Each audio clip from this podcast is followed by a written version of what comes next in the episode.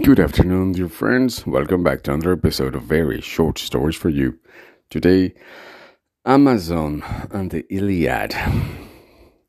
There have been many complaints from people who purchase from Amazon. And they say that many times uh, services are purchased automatically uh, from Amazon and that it's impossible to turn them down they don't have a simple button to to be off the system. And so it's been called the Odyssey, trying to get out of those services and those payments.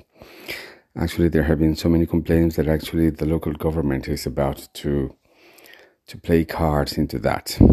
Uh, of course, it uh, uh we have all seen that when you start receiving unwanted mail and suddenly you want to stop it.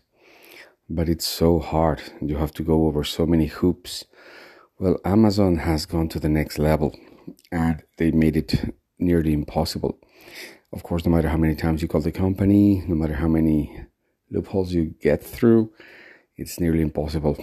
so people now are calling it the Odyssey. The Odyssey, of course, uh, in reference to the book that talks about Odysseus and the many tryouts and impossible monsters he had to fight in order to get home. So I hope next time you get to to buy anything from Amazon, you don't have to follow Odysseus's road. This was it. Very short stories for you.